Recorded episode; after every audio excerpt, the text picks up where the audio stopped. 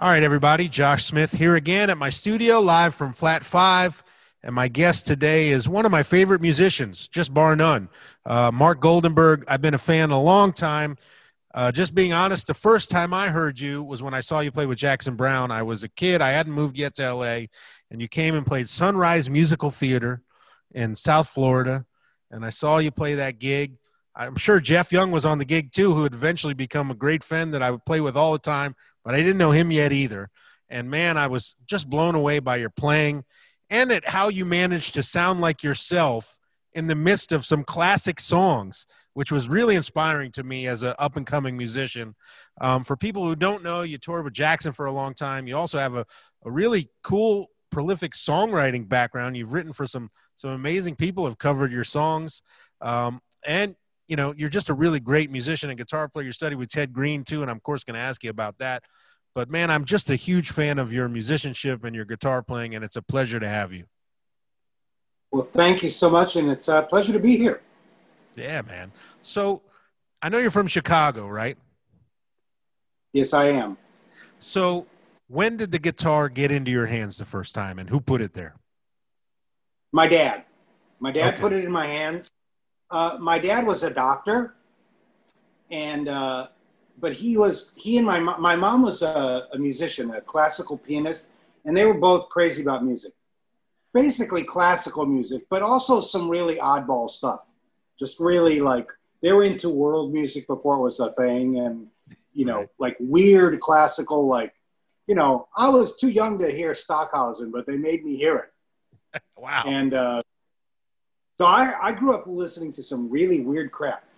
But my dad uh, loved the guitar. He just was really crazy about the sound of it. So he decided he was going to learn how to play the guitar. So he he he he looked and he found like the best guy in Chicago teaching classical guitar. And this is back in the '60s, right?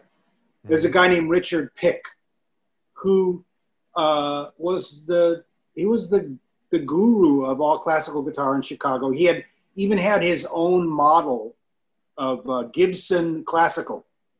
Wow. Not the words that you hear going together very often. Yeah. So this before this is before I was in high school. So my dad used to kind of take me with him when he would go downtown to his lessons, and I would sit in the. They had like a you know a an area where the where the students would hang out, and it was like you know, they had like Gibson catalogs and uh, uh, some magazines and stuff. So like I was always like looking at these catalogs, and I actually wasn't that interested in the guitar, but it was a father son thing. We'd go to the record store, go have some dinner. Uh, uh, he'd go to the lesson, and then we'd go home. And and it kind of went like this for about a year. And I just was like, oh, guitar, looking at the catalogs, looking at the pictures. I I liked all those red guitars. Gibson was like big into red guitars in that era. I said, wow, a red guitar, that's kind of cool. Um, and then the Beatles came out. of course. And I saw the Beatles on TV. And I'm like looking at the Beatles and I'm and I'm going in my mind and going, oh my God, what is that? And my mom was, of course, you know, my mom was like, why has he got that haircut like that? You know, they were like, they freaked my, they were wigging out because they were like, they, you know, they didn't even listen to jazz. They, they were solid classical people. And it was like, okay. freaked them out. It freaked me out. And of course, not, it didn't freak them out as much as when I started listening to Jimi Hendrix, but that's another story. anyway, I said, wow, I want to play an electric guitar. And my dad said, sure, but first you got to take some classical guitar lessons. So that's how it started. My dad got me, I got, I don't know why he didn't get me a classical guitar, but he got me, a, I got a Gibson LG-0. Wow. Which I was pretty, you know, I was a pretty nice guitar, really, you know. And uh, so I started taking lessons, classical guitar lessons with this guy, Richard Pick. And, um, you know, that's it. That's how it all started. And then, you know, I just eventually uh, I took some lessons f- for like a year or two, and then, you know, while I was taking lessons, I started, you know, I was starting to now listen to rock and roll, you know, a lot, and eventually I got an electric guitar, and the rest there's a downward slide. it's amazing how many people I talk to from that generation, your generation, where the Beatles was the seminal moment. I mean, I can't. I, obviously, I wasn't there when that happened, but I can't imagine just like the explosion that it just caused to everybody in the world. I, I asked my dad once, "How did you not play guitar?" Like, I, I don't understand. Everybody I talk to they they fell in love with music and my dad equally fits the bill. He loved music had an enormous record collection. You mentioned hendrix. He talks about hearing hendrix for the first time on the radio and it changing his life but it didn't make him go buy a guitar. He didn't ask for one. He had no interest in being a musician. But it's amazing how far reaching that that scope is of to to musicians of that generation. It's unreal. I, I it's really crazy. Like it was it was like a game changer. You know pop music i mean there was rock and roll of course, there was mm-hmm. rock and roll, but it wasn't. It was different when the Beatles came out. It was a different, whole different kind of thing, and it was, you know, because I was like just becoming a teenager. It's like you know, so important that music you hear when you're a teenager. That's yeah. the stuff you know that you carry with you. But yeah, it was like every. It was just changed. It was almost like overnight. Everything changed. Everybody was getting guitars. I'm sure there were like people in factories working over, you know, like 24 hour shifts putting together Teiscos and Silvertones and just like oh, we can't make them be. fast enough. They could they couldn't make them fast enough. In fact, it was fascinating. I was doing research on Gibson guitars and why 50s Gibsons are so special. Those bursts and three dot neck 335s, and so many of those guitars, the wood had been cut down 50, even 100 years earlier before they ended up getting around to making those guitars. And then the Beatles hit and it was like they had to get any wood they could because they ran out of their stash. And maybe that's not why the guitars didn't get you know weren't as good as the ones from the late 50s early 60s but the wood changed without question. It didn't have time to sit there and dry for 50 years before they could use it. And it was directly attributable to the, the beatles and all of that. Wow. Well there you go. Supply and demand right? Yeah it's crazy. It's great okay so it's so then you, you take classical lessons when do you get the first electric guitar and what's the first gig scenario for you? Well the first okay the first guitar was an sg junior and i and the amp was a kalamazoo model 2 nice. It was a pretty good rig although you know that's a good that's a solid rig. Solid rig. Didn't stay clean very long you know it was like you turned it, you know, an SGP with the P90 is pretty powerful. And then the, a little amp was like, what, two watts or something? Yeah, right. It, uh, so it went, you know, and at, the, at that point, it was like, I didn't realize that that was the coolest sound ever, you know, so. Right. The amp kind of replaced pretty quickly for something that was a little bit cleaner. I'm not, I think I got like a Princeton or something like that, you know, a bigger Fender. Uh, because mm-hmm. I wanted to be, I wanted to be clean. You know, I didn't know. Right. Everyone was playing clean in those days, and then all of a sudden it was fuzz tones. Right. Our first gig was uh, a battle of the bands at the local JCC, which is the Jewish Community Center. Yeah. Um, our drummer's mom drove us. I remember I had a purple Nehru jacket and paisley pants, and the drummer's mom picks me up and she goes, "Did your mom let you out of the house like that?" What are you going to say? It was good. I felt I was styling. I'm sure you were styling. Um, and, what, and were you playing cover tunes? What were you guys playing? We play. I can tell you. I we played like three songs. Um, we played a song by the Who, "So Sad About Us." Mm-hmm. Uh, we might have played uh, Boris the Spider, also by the Who. I mean, we played some Who stuff. Although I wasn't, I can't say like I, the Who was my favorite band. Oh, we played uh, "You Really Got Me." By the Kinks. Kinks, yeah. Uh, you know. Okay, so from there, what's the progression into becoming like a a working musician? When when do you start gigging all the time? Um, you know, is it during high school? Is it after high school? When's when's the transition kind of happen?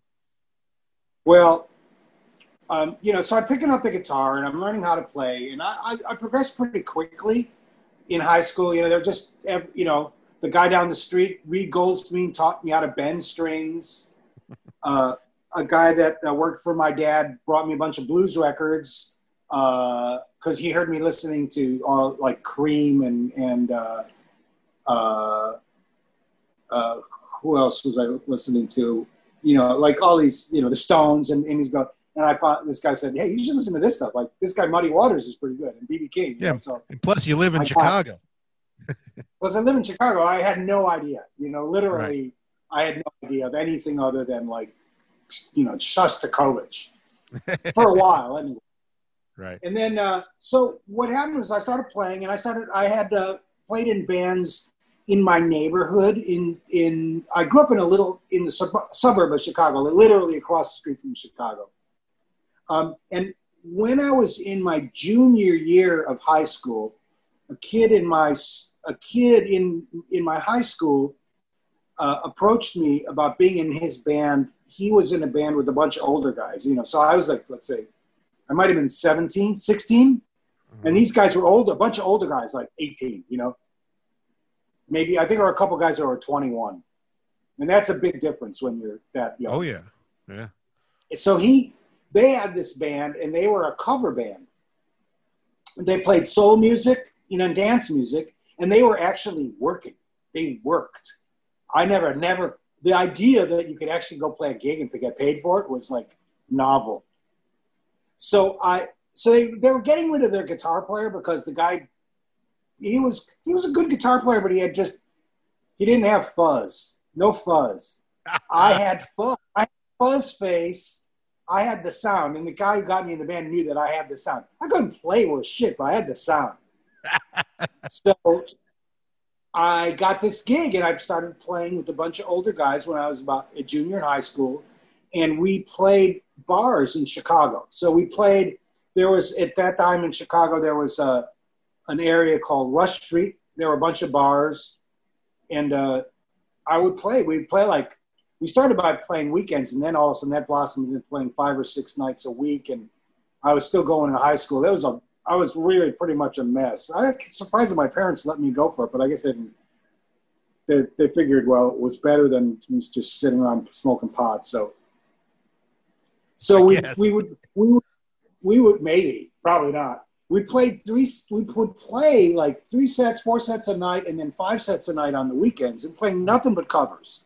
So yeah. I learned, and I got to play with some, you know, guys who were older and better and they're older and better, maybe not wiser, but older and better than I was as a musician. So they were always kicking my butt. Um, I had to spend the breaks for the first year. I started spending all my breaks time in usually like at a bar would have a storage room because I was too young to be there. Mm-hmm. And in those days, the musician union would kind of like send guys around to check on the bands. Like this is like you know, it's like being in Goodfellas. Imagine I was like kind of living in that era. Right. Um, so I got that's kind of how I, I learned how to play. I was like on the job training. Uh, this band, we just played a lot, and eventually we got a gig playing a topless review in wow. a Chicago downtown Chicago hotel. Uh, that was an, an uh, interesting experience. Uh, different times. Uh, That's an education, yeah. man. All those gigs, all those hours, all those sets that's I, and I can relate to like being having to go either outside the club or into like a dressing room, not being allowed in the club unless I was on the stage. Because I started, yeah, when I was 12 and 13, and it was the same thing. But man, those that's I mean directly responsible, not 100 percent, but from for like ending up where you end up, all those gigs, all those hours, all those sets of playing, learning all that music with guys better than you. I mean, that's that's the best education you could ever get on the job training. Absolutely. I, I am so grateful that i was able to do that play with you know that's like that's a difficult thing to do the well especially well you can't do it now at all but i mean even when before the pandemic hit that was you couldn't do that. I don't know how you could do that anymore play somewhere and play like that much music every night. Yeah. So yeah and, and, I, and I get that question all the time from people about like soloing and stuff, and they'll be like, "Well, where does all that stamina and vocabulary come from?" Uh, you know, you soloing all night long, and you're not. And it's like, well, yeah, because I used to do that for three hours a night as a kid, and I was the lone soloist in the band, and it didn't matter how many people were in the audience, if they were paying attention or not. It, you had to figure out a way to just do the job, and that's that's where it comes from. Yeah, you just got to do the job. Absolutely. Yeah. Yeah. And also, man, so how good did it feel the first time you did that gig with this working band and they gave you some money at the end of the night, that first time that you get paid? Oh, it was a freak out. I, I, I couldn't even fathom that someone would give me money to play guitar.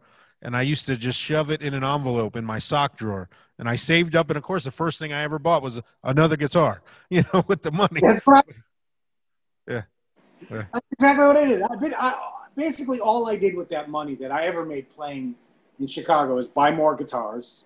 Yeah. And sell guitar. Like I started trading guitars.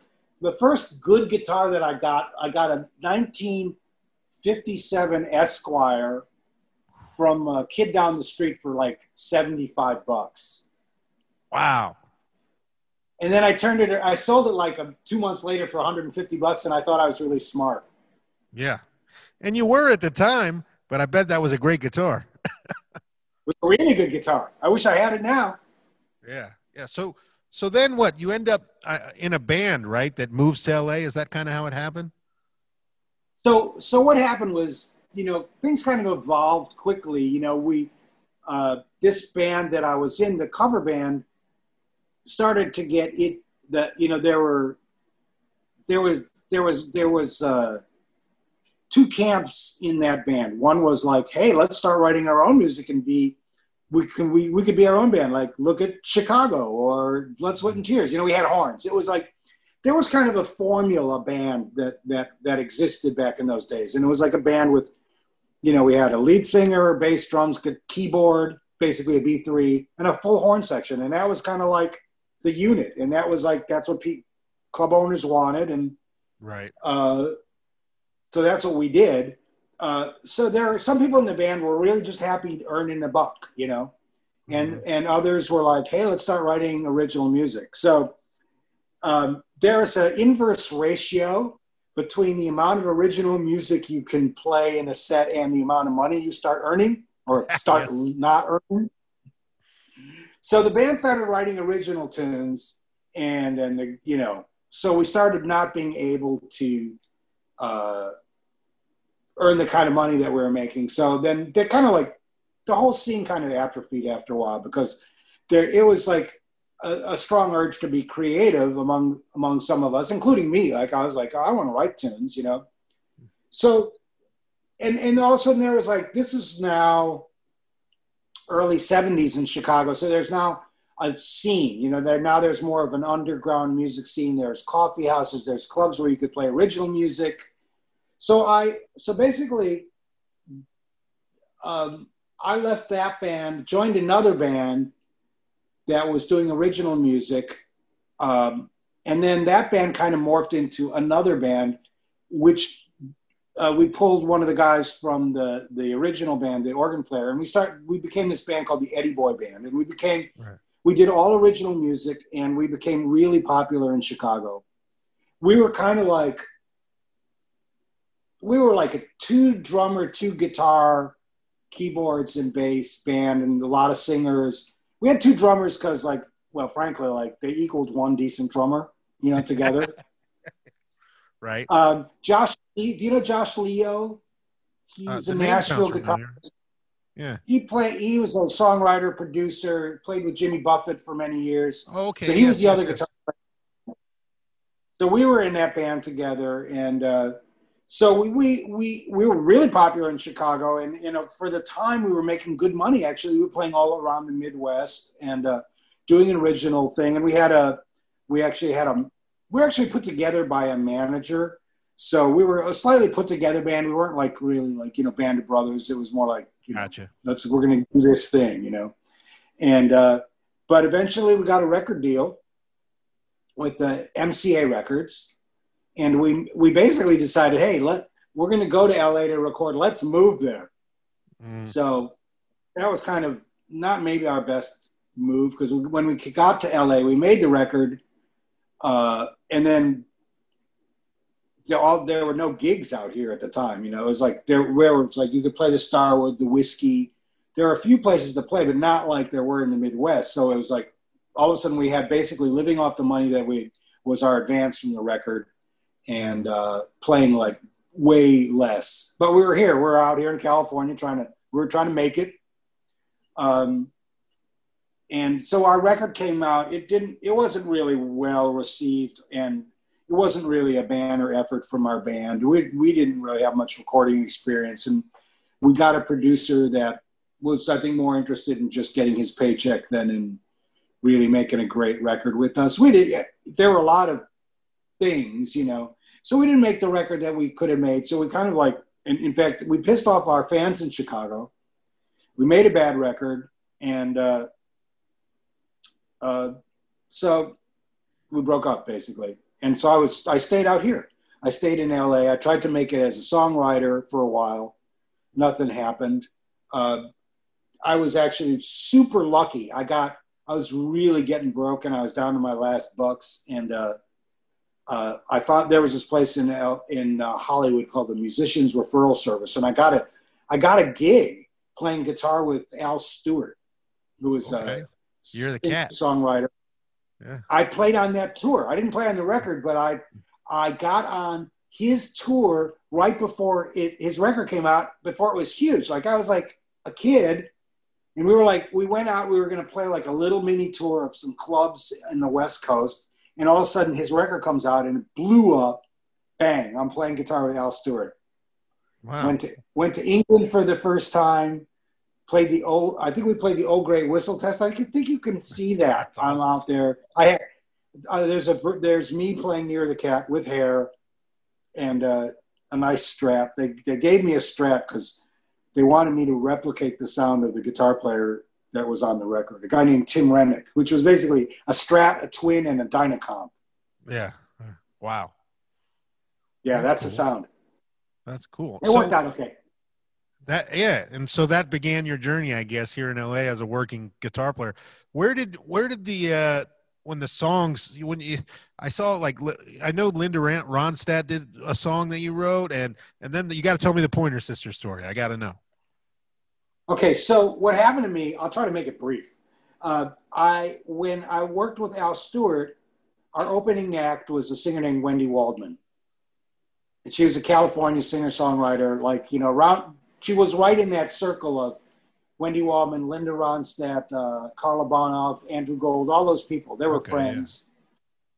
Yeah. So I, she asked me to play on her record after the Al Stewart tour. So I kind of got drafted into her band, and while we were, while I was in her band, I met the guys that would later become this band that I had called the Cretones. Mm-hmm. And uh, so I ended up, I started writing more songs I was like just writing crazy. So I was writing all these songs. Um, we started a band with, with, Wendy's backup band called the Cretones. And um, what oh. happened was that our, our uh, hey, what happened to you? I'll be back. Okay. I got to go to the wide view for a second. Give me, keep talking. okay. So, uh, our, my friend in the band his name was Peter Bernstein. His girlfriend was Linda Ronstadt's dog walker. And uh, we, she gave a, our demo cassette of the songs that we had had written to Linda. And uh, she liked them. You know, this was like right, this was like 1979. Our band sounded, mar, you know, like we were like a power pop band, you know, marginally like, not as good as, but kind of like the Knack and maybe okay. influenced by all the other that was going on at the time. Uh, and she liked my songs, so she like literally got a call from Peter Asher going, "I'm calling for Linda Ronstadt, and we would like to know if it's okay if she records your songs for her record coming up." And I'm like, uh, "Okay." Uh, so that got me started. That was like how I started as a songwriter. So I wrote, I, I, I wrote three songs on Linda Ronstadt's Mad Love album and then all of a sudden I was like an official songwriter, and uh, right. we made a couple records with my band. Then um, uh, I went off and worked with Peter Frampton for an album, and I helped him co-write an album. Uh, and then I, I, I was just like writing all the time. So eventually I got a publishing deal as a staff writer for uh, it was MCA Universal Music, and um, through those guys, Leeds Levy and Rick Shoemaker, I started just writing songs, and we were. I was basically now just writing songs that would be pitched to different people. And I wrote this song, Automatic, with my friend Brock Walsh, and um, uh, we made a demo of it, and they pitched it to Richard Perry and the Pointer Sisters, and they went, "Yeah, we'll take it." And um, they basically, that's how it worked. You know, you write a song, you you did a demo.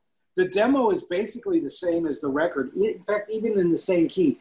Brock Walsh wrote the the lyrics and most of the melody stuff, and I wrote the music. And they did it in his key that he sang it in. And, you know, June Pointer sang it's really low, but she sang it super low. And I think because it was so low, it kind of was what kind of contributed to making it like a, you know, such a catchy record. Uh huh. So when you write a song like that and, and it kind of, you know, something happens, does it, does it change things overnight for you? Well, uh, you know, it wasn't like that was the first rec. Well, it was interesting because like the Linda Ronstadt record was it sold about a million copies.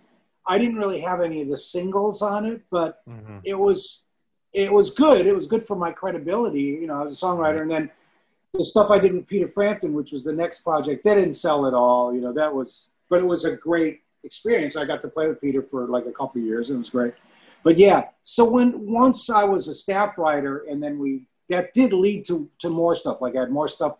I had songs covered by, uh, uh, you know, Chicago. I wrote a couple songs with Peter Cetera. Um, there was another Pointer Sisters song. I wrote one for Olivia Newton-John. Uh, you know, it just it just it was like a snowball effect. Like all of a sudden, I was just a songwriter and writing songs for other people. I wasn't as driven like you know as like Ali uh, as um, some other people like to have number one hits. I guess if I had focused more on like writing the hits, mm. and things might have been different. But I was doing great. I you know I had like just writing a whole bunch of songs for different artists. Man. And then I got I got to I wrote some stuff. I wrote uh, a couple of songs with Natalie Imbruglia for her first record, which took off crazy. And I also yeah. got to be the producer on those tracks. So that was kind of fun. You know, I got to be a producer and a songwriter and, and you know, guitar player. Yeah. Yeah. I, I, was wearing a lot of hats. Yeah. Well, I mean, but that's a fun, you know, it's great to be, I mean, and quite honestly, it's 100% necessary in this generation of musician to make a living. You got to have so many hats on and be as diverse as possible, not just in styles of music, but in the amount of work you're just able to do and roles you're able to fill. There, there are a lot of really capable guys out there now that can do, you know, guys like you. You play, you produce, you, you do everything sing, write. You're an artist, you're a producer, you're a session guy, you're whatever, you know. Uh, that's just the landscape now. You got to be, in order to, to survive, or thrive. Let's say thrive. I like the word thrive. You got to be able to do a lot of different things. Yeah, yeah. Because I mean, you know, the the the the uh, you know lightning striking. You know, like where you're you join a band and next thing you know it's journey and you're set for life you make one you know one record and that's it that doesn't happen anymore it's like it's not a thing really yeah it's not a thing it's not hey is that a 24 track it is a 24 track yeah there's actually wow. two of them. And, There's one there and one oh, there. dude, old school. I dig it. Um, yeah, I'm turning two into yeah. one right now. Nice. Oh, you're yeah. cannibalizing? Cool. I'm cannibalizing. Um, so this this one is the working one, and it's about 94% working. It's it's working. It's this close to being really working. That's awesome. Nothing you know, I love. I work in digital. All that's all I do. You know, I, my whole world now is on my iMac. But uh, you can't really. That sound of tape is the sound of tape, and it's fantastic. Yeah. Just like the sound of vinyl, you know. yeah, exactly. All right. So before we get into the ten questions, you just got to tell me, give me one Ted Greene story, or or how you first wandered in or met him or whatever. How you how that first initial. Well, okay, so I got, first of all, got to step back one step. I Okay. was when I was when I was doing all this songwriting, I was deeply into learning keyboards, Oh, and I was okay. taking lessons. I was taking lessons with a guy in town named Abby Frazier. He was a great. He had been a New York session guy in the NBC Radio Orchestra. Like he was like he was the shiznit. He was like he, Wow. this guy was an incredible musician. He was always like, I go for a lesson at 7 a.m. He'd have a cigar in his mouth and go, just he'd throw some Brahms in front of me. He goes, you just read the notes and you play them. That's pretty much the lesson. And uh, oh, wow. and you know, and then he'd like, you just you, you play good for a guitar player. That's what he would say to me.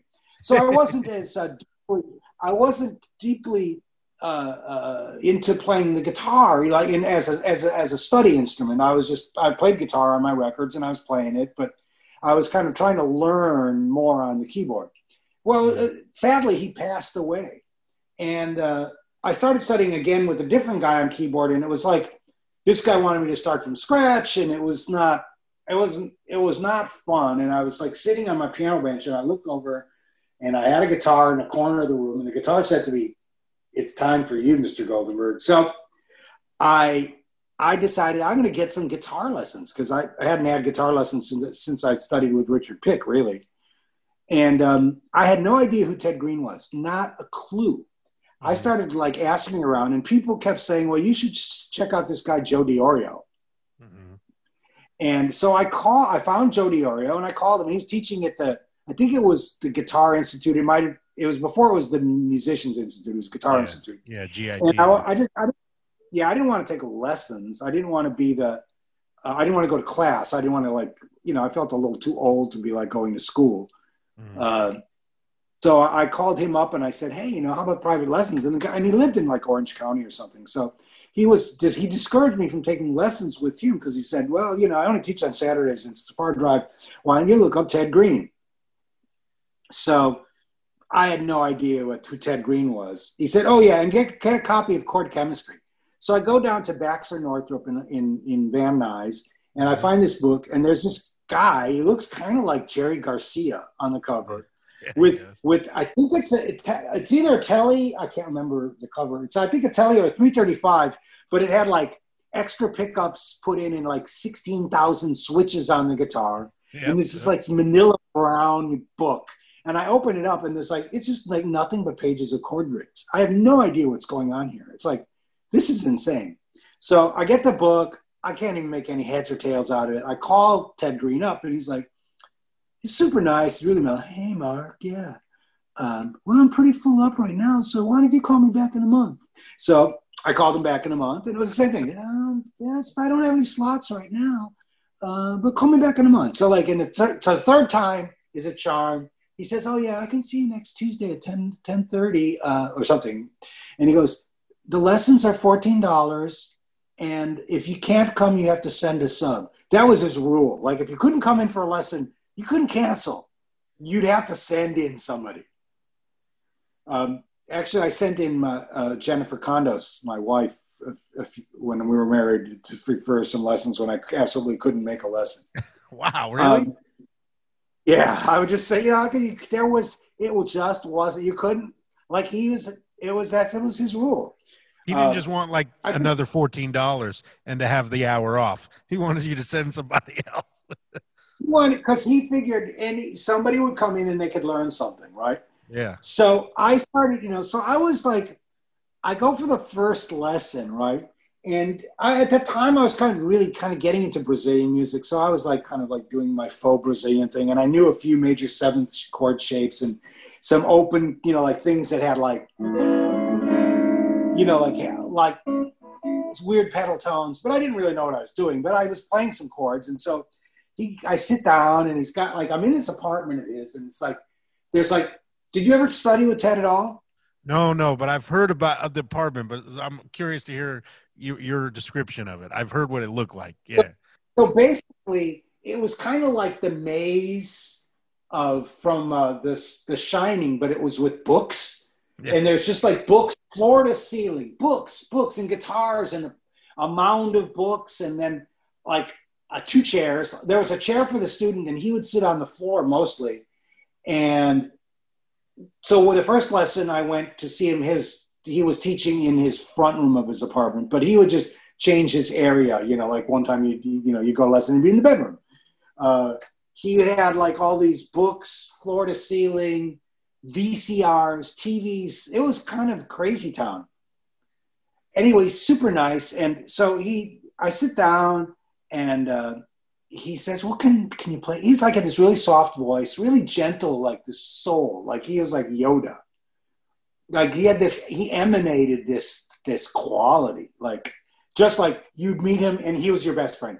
Every student who ever studied with Ted would say, "Oh yeah, Ted and I had something special." Like he just had that quality to him. Right, right. He just he was just a radiant being, and so he says, "Well, play something for me." So I I whip out my jazziest, bitchinest bossa nova stuff that I could ma- manifest at the moment, and I play it for him, and he goes, "Cool, folk music." and I was like, "Yeah." Can we just start from the beginning? So I started. So I basically started studying harmony with Ted, basically yeah. right out of the gate. You know, we just like went through. We didn't use his book. He gave me a bunch. He gave me sheets. You know, like most of which, you know, if if you're not familiar with Ted Greene, like most of his work as a student as a teacher is available on his website for free. Yeah. And there's enough there to study for 20 lifetimes. I mean, I don't really understand how this guy was able to write as much as he did an incredible lessons, you know, that, that any mortal person could like take one of these lessons and spend way a lot of time on it. Uh, yeah. He wrote just hundreds and hundreds of lessons and arrangements of tunes. And like he talked about Baroque harmony. I mean, like the guy was incredible. I, I wrote, I wrote, wrote in a, in a, uh, an arrangement of Somewhere Over the Rainbow, which was just dreadful. I tried to put a chord on every note, tried to play every chord would be a six note chord. It was just horrendous, right? And I played for him, and it was like, you know, he said the, the biggest cut that Ted would ever say to anybody would be like, "Ooh, interesting note choice." and uh, so he said that to me after my thing, and then he's like started playing uh, somewhere over the rainbow back at me like, he said, well, you know, you could do it like in the style of Mozart, it would sound like this, and then Beethoven might maybe be like this, and then like Bill Evans' version would be kind of like this, and he was like playing them, and he'd be modulating, and he'd be like Ted had the ability to think po- polyphonically on the guitar, which, as you know, playing a, a, a bass line and a melody on a guitar is difficult, you know, yeah. to, and to improvise that is really difficult, and to be able to do more than that, like think in terms of let's say multiple lines. You know, that's just like a that's a, a big task. It is it is for me anyway. Uh, it is it's for me too. Task. Yeah, you know, and then when I listen to them, I can't even. I know I can hear what's happening because I understand music, but I still can't understand how to possibly pull it off. You know what I mean? It's like, yeah.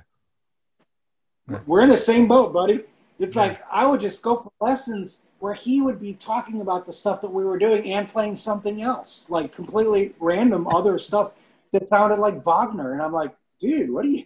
He, I, my, my theory is he was channeling the universe, and it, it was ba- basically the universe is feeding him this stuff, right? Mm. Because it was effortless. That was the other thing. Was like it appeared to be completely effortless. Like, yeah, you know, that video, you, you know, where he's at, at the wedding and people are talking around him and talking to him, and he never stops playing. It's that's how it looks to me. Like it, it doesn't matter what's going on. He could have a conversation about baseball. It seemed like, and be playing the you know the most complicated stuff. It was like, yeah, I, that's another world that I don't understand. Yeah, he's the other level player. Got a brief, great Ted Greene party story.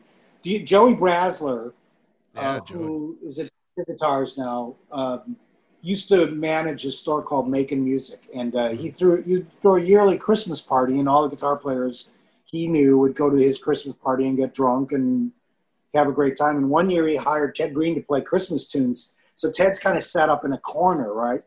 And and every there's a lot of people at his party, right? And as soon as start Ted started playing, the entire party literally just stopped talking and were listening to Ted, right? And he freaked. Like he didn't like to perform. He was not a performer. He was Right. a teacher.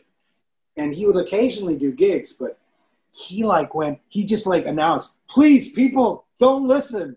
Just talk.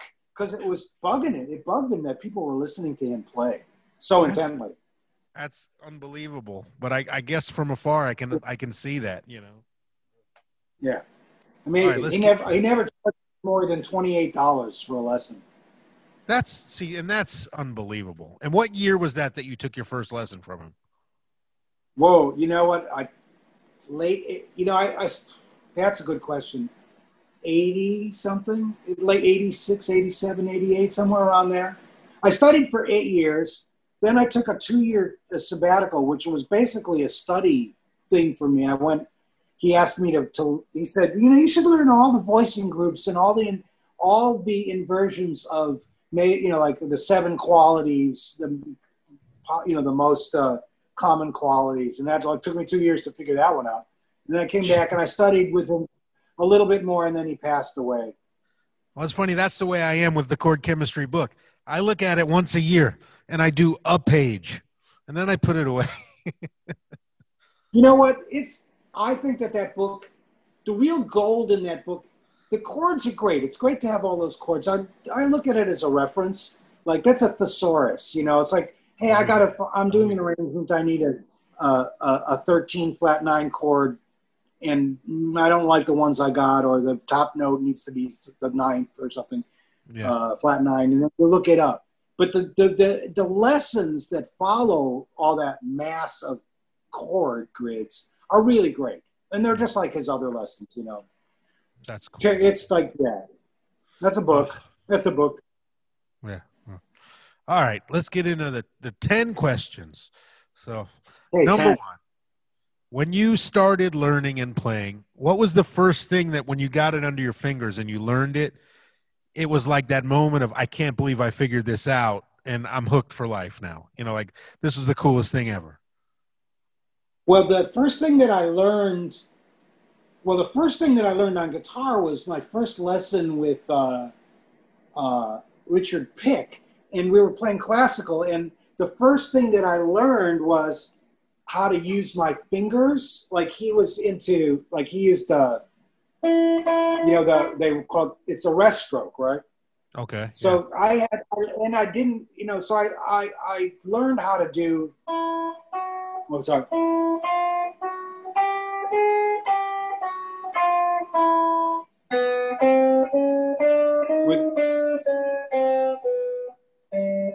That's what I learned. And I'm not, you know, I that's that was entertaining to me. So I'm saying I either have a low threshold for entertainment It set the hook Or, though. It uh, was enough to it was enough to set the hook and reel you in. it was like I could do something. It was like, yeah, it was because it was like you're doing something with one hand, you're doing something with the other hand, you're doing it together, and you're making a weird sound. It was cool. That's amazing. Yeah. Yeah. I mean, I, I remember getting the guitar. I got the guitar when I was three, but I started when I was six, really. When I was six, I asked for lessons. So they took me to, to lessons, and I, I'm sure the first thing I learned was C major scale or something. I don't know. But I remember playing it just for days on end. And and my parents being annoyed with the fact that that I would play the same lesson over and over and over again. And we ended up changing teachers after two weeks because it was one of those weird schools that happened back in the 80s. And they tried to get you to buy a, a guitar immediately, a new guitar. Like, oh, his guitar's terrible. You need to spend a few hundred dollars on this guitar and this book. And then, so then they found me like a jazz guitar teacher out of the yellow page, out of, you know, the back of the newspaper or something after that. But yeah, I, I remember that was enough to, to set the hook for me. All right. What was the first solo you ever learned note for note, or that at least turned you on enough that you wanted to learn it note for note? Uh, the solo from Gloria. Ooh.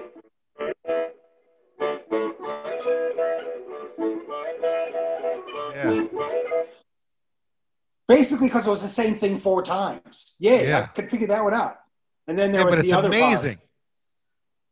It's amazing. It's amazing. It's Gloria. Now, Yeah. now, it, you know, I, that is, eh, but we learned because I grew up in Chicago. The version that was a hit was by a band called the Shadows of Night, and Oh, it okay. wasn't them. So it wasn't them, my- Van my- Morrison. Them, yeah. It wasn't them. It was like a cover, a Chicago cover. Wow. Was it in the same key? Same key. E. You can. It can only be an E. of course. Oh man, that's a good one. That's a good solo. That that's amazing. Actually, that's a great one. It's a great solo. It's a great, great song. It is a great song. What's what's the first thing you play? Oh, sorry. Go ahead, Mark. Okay, no, no, that's okay. We don't have to talk about that song anymore because that's a, that's good. Uh, what's the first thing I play? Oh, what's the first thing you play every time you pick up a guitar? Do your hands go somewhere? Mine do. I have like a, a pet thing that I play. It's modulated over the years. It used to always be in E, now it's always in G. But I pretty much play it every time I pick up a guitar. And certainly anytime I'm checking out a guitar in a store, trying to see if I like this guitar, my hands just do that automatically. So much so that over the years, guys on the road with me will play it back to me when they turn their up on before I can even do it because they know it's about to come. So I'm wondering if you have anything like that.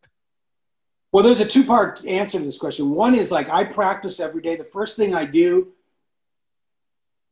every day after I meditate is practice my guitar. So I have a thing that I warm up with, Okay. but that's not the thing that I play when I go to a guitar store. Yeah. Okay. All right. All right. What What do you warm up with? So uh, I got I got this sheet from Mitch Holder. It's uh, it's a 24 day thing, and it's basically a combination. It's like you use uh, how do I explain it? You have four fingers, right? One, two, three, and four, right? Yeah. So you do patterns like one, two, three, four, and I do that like, and I'll do that. Maybe I'll do it across the strings, or and then that I would do that on the first day, and the next day I would do combination one, two, four, three. Oh, okay. So every day I'm doing a kind of permutation, and, and with there are 24 possible combinations of your four fingers. So I do that. It's like my warm up. It's just the way I, I sit and I play with the guitar, either finger style or with the pick. So that's what I do. okay. And so then, if you're That's trying out a guitar, if you're trying out a guitar, what do you do? What's your What makes it mm-hmm. I let you know? Oh man, what lets me know? Usually I'll play some like uh I'll do like wide triads. So I might do, you know.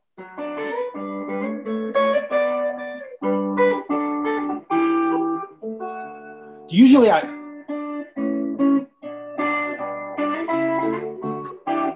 I don't usually bust into a you know like string bending licks. I I'm more like I play chord things but I like I like that's kind of how I kind of get into a guitar is by seeing what they what sounds like when I play three note chords, three note wide Right. voicings. And you're checking the That's what I do. intonation too. I'm checking the intonation. I want to see how it, you know, just what it feels like. For me, like I, you know, everybody's different about guitars. Like for me, the if the feel of the neck and the string height are almost more important than like anything else. Like that's the thing that I, if the guitar feels good to me, I can I can always I'll always like this is what I'll do is like if the strings are low and it feels good, I can always go. Oh, I can always change the pickup. So whatever. That's kind of how my Yep. mind works. Yeah. Oh, I'm with you on that. I'm with you on that. All right. What key, style, song, groove, whatever, do you have like at a running loop in your head?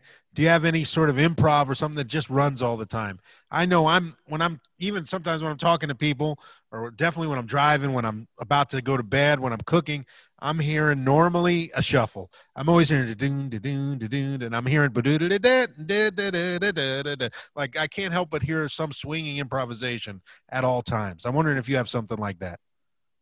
I don't because I'm always listening to different music. Like, so I don't have like a one thing that's kind of going on.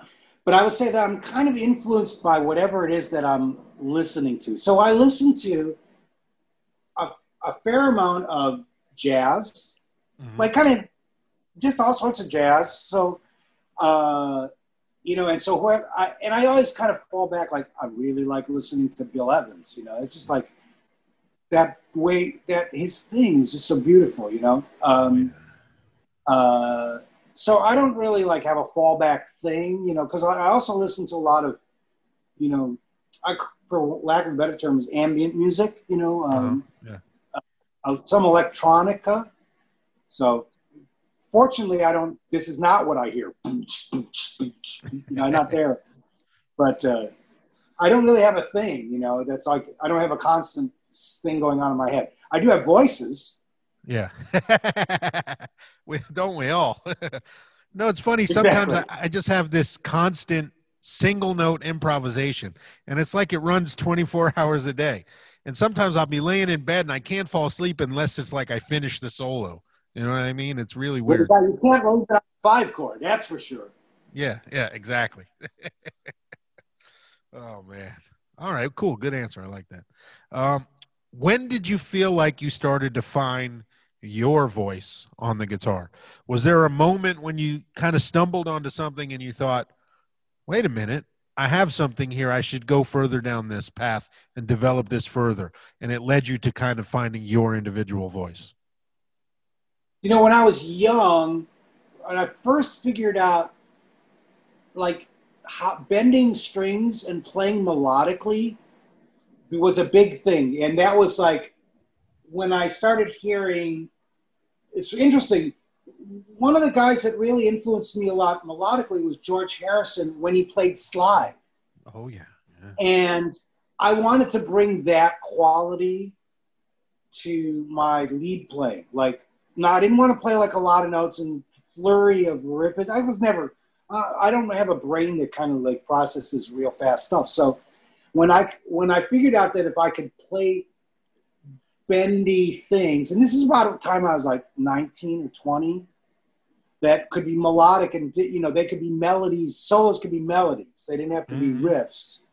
You know that was when I started realizing that that's when I kind of found my style and and really, like even all the stuff with Ted Greene and all the harmony harmony stuff that I know, it's like when I want to play like me the most, that's when I kind of bend out some bendies, you know. Uh, and dude, it's a hundred percent uh, instantly identifiable. I'll never forget hearing you live play the solo to "I'm Alive" and hearing that solo, and it's like that. That sounds like Mark Goldenberg to me, you know. Yeah. Interesting. I could give you the story of that solo if you want to hear it. It's one of my most favorites. So yeah, please. So I go, I, I got a call from Jackson. Actually, I got a call from Kevin McCormick, who was Jackson's de facto band leader and bass player, and my friend. And they asked, he asked me if I would come down and play on a couple of tracks for that record, right? And so I came down and I, I had a my telly and a Matchless DC30, and uh, I can't remember what overdrive I had at the time. It was not a tube screamer. It might have been. Uh, I'm not sure what it was. It was definitely more different. But anyway, it was a pretty simple rig. Oh, and I had a Chandler a, tape, you know, Chandler delay that was kind oh, of like yeah. a rack I love, mount. I had that rack mount delay. That great. Yeah. So anyway, I went down and improvised some solos on Jackson's on that song. Right, I played down. I got this the tone. He was pretty happy with it, and then he said, you know, go order, go out in the lounge, order some lunch. I'm going to comp a solo together. So he comped together the solo, and it took a while, a couple hours. And he finally, I come back in, and he's got this solo comp together, and it was really good. Like it made sense. It was musical. And he said, "Can you do this? Can you learn this solo?" So then I, I, I learned the solo. I had to, I, I kind of think I had to transcribe it because it, it, works better for me if I like can just write it out. I wrote it out, and then he made me play it like the whole afternoon. I played that solo over and over and over and over and over. Wow! And he just take take take take take take of that solo, and he wanted it, but it was interesting. He wanted exactly that solo that it sounded like the comp, but he didn't want it. He wanted it to sound not studied, like I was just playing. You know, like it just, you know, like if I had thought of it that way. Yeah. So so finally, like well, you know, at the end of the day, he says, "I think we got it right." I, three days later, he calls me. Jackson calls me and he goes, "Hey, can you come back and redo that solo? I think the amp was a little too tight." so I had to go back and redo the whole thing again with the slightly uh, same amp, but I just like we turned down the treble. I mean, I don't know why he didn't just like re EQ it, but right. It's not for me to. So That's, that's Yeah. so like so by the time you know so I I think I I probably will never ever forget that solo because I had to play it so many times before I got on the record. well, it's such a but, difficult uh, thing to play something that many times and make it feel like you just improved it right off the the start, you know. And it was already a mix of things you improv to begin with.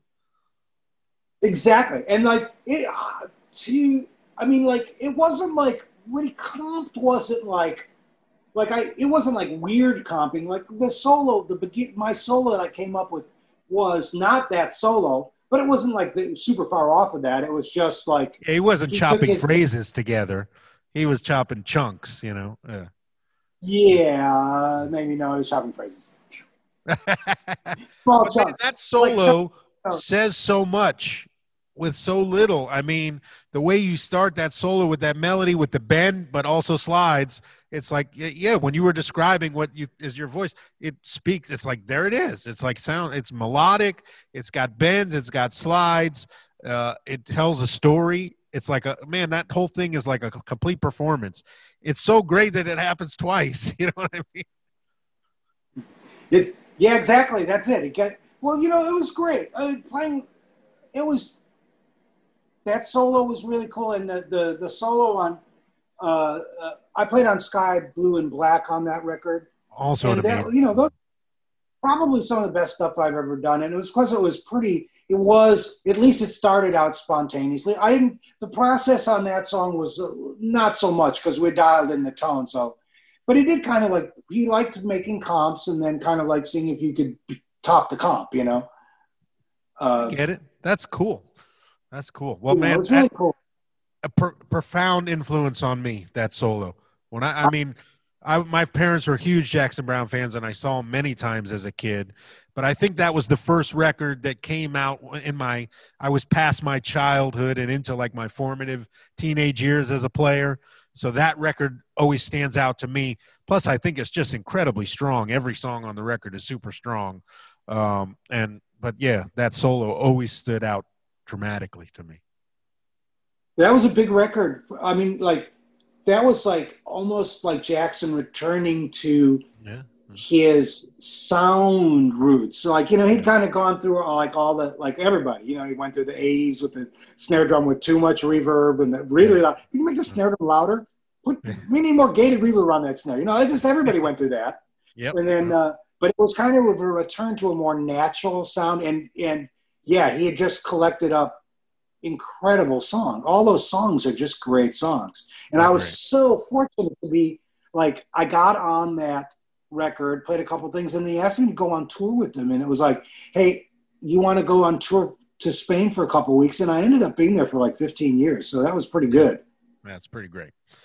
Oh man. Well, I love it. All right, number six. What do you Okay. consider your biggest weakness on the guitar? I'll tell you mine. It's like sight reading acoustic guitar, like not finger picking necessarily, but intricate, like arpeggiated acoustic guitar passages under the microscope in the in the studio. That's far and away my my kryptonite. Like I'm scared in that situation. I can't play fast. I just can't play fast. I mean, I tense if if I think I'm going to have to play fast, I tense up and then I definitely can't play fast. I can't seem to just do that thing where my fingers get ahead of my brain. Okay.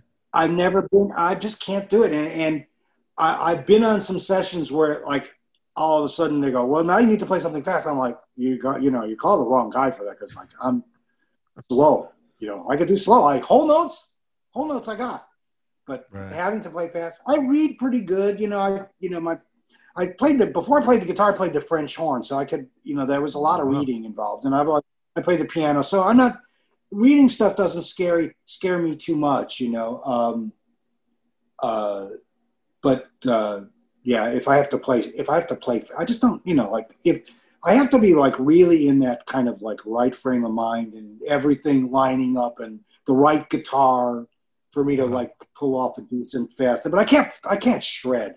I cannot shred to save my life. Well, it hasn't held you back. You know, thank God. Uh, because I think my shred-tastic days are behind me anyway. So Right. All right. Who who's a huge influence on you that I think people would be surprised to hear? wow. Uh, Deepak Chopra. Okay. All right. You know, he's not. big- You know, I don't know what kind of music he listens to, but uh, I don't either. uh, uh, I started meditating a few years ago, and now I'm definitely I'm a, a serious meditator, uh, which is could be just I'm, you know, I could be actually napping, but people think I'm meditating. uh, but but his his view, his uh, approach to meditation and uh, inner peace has been a big, huge influence on me. So I would say, yeah, Deepak Chopra. Not much What's of a guitar player from what I understand, but you know, but it brings up a good point how important sometimes non-musical things are as an influence on our music or on us as people as, as musicians and and and as improvisers too like you know uh, so yeah like uh, it stands to reason that if you're in a better place personally if you're calmer you're more relaxed you're going to play better you know so anything that contributes to putting you in the right headspace is going to make you a better musician or whatever it is you have Absolutely. to do in your life exactly. I'm not I'm not promoting kale particularly because uh, uh, I don't per- personally like kale, but I mean it's really true. Like if you it playing playing an instrument is a physical act. You know, you play you just you know even if you're just sitting in your chair all the time playing guitar, you're using your body. So you know if you take good care of your body, you will. By I theory, this is just a theory. You know, I think you you will play better. You'll feel better. If you feel better, you're going to play better. You're going to feel like you're playing better anyway. there you go if you feel better you are better That's right. all right A circle has corners. Yeah. All right, number eight. Would you rather have a great guitar and a shitty amp, or vice versa?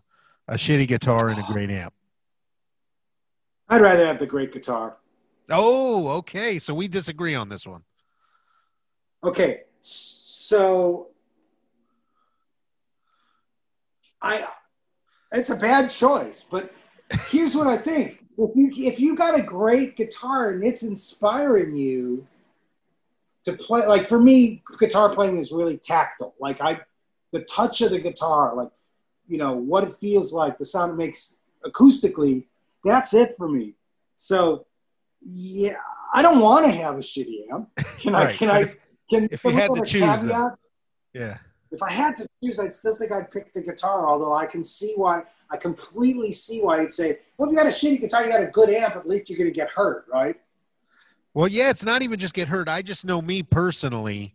Um, if you give me any piece of junk guitar, but I can play through my rig or through an amp that I'm comfortable with, I'll be much more comfortable and in the zone and possible to give a good performance than if I have my guitar, but then you plug me into a crate with no headroom and some digital reverb.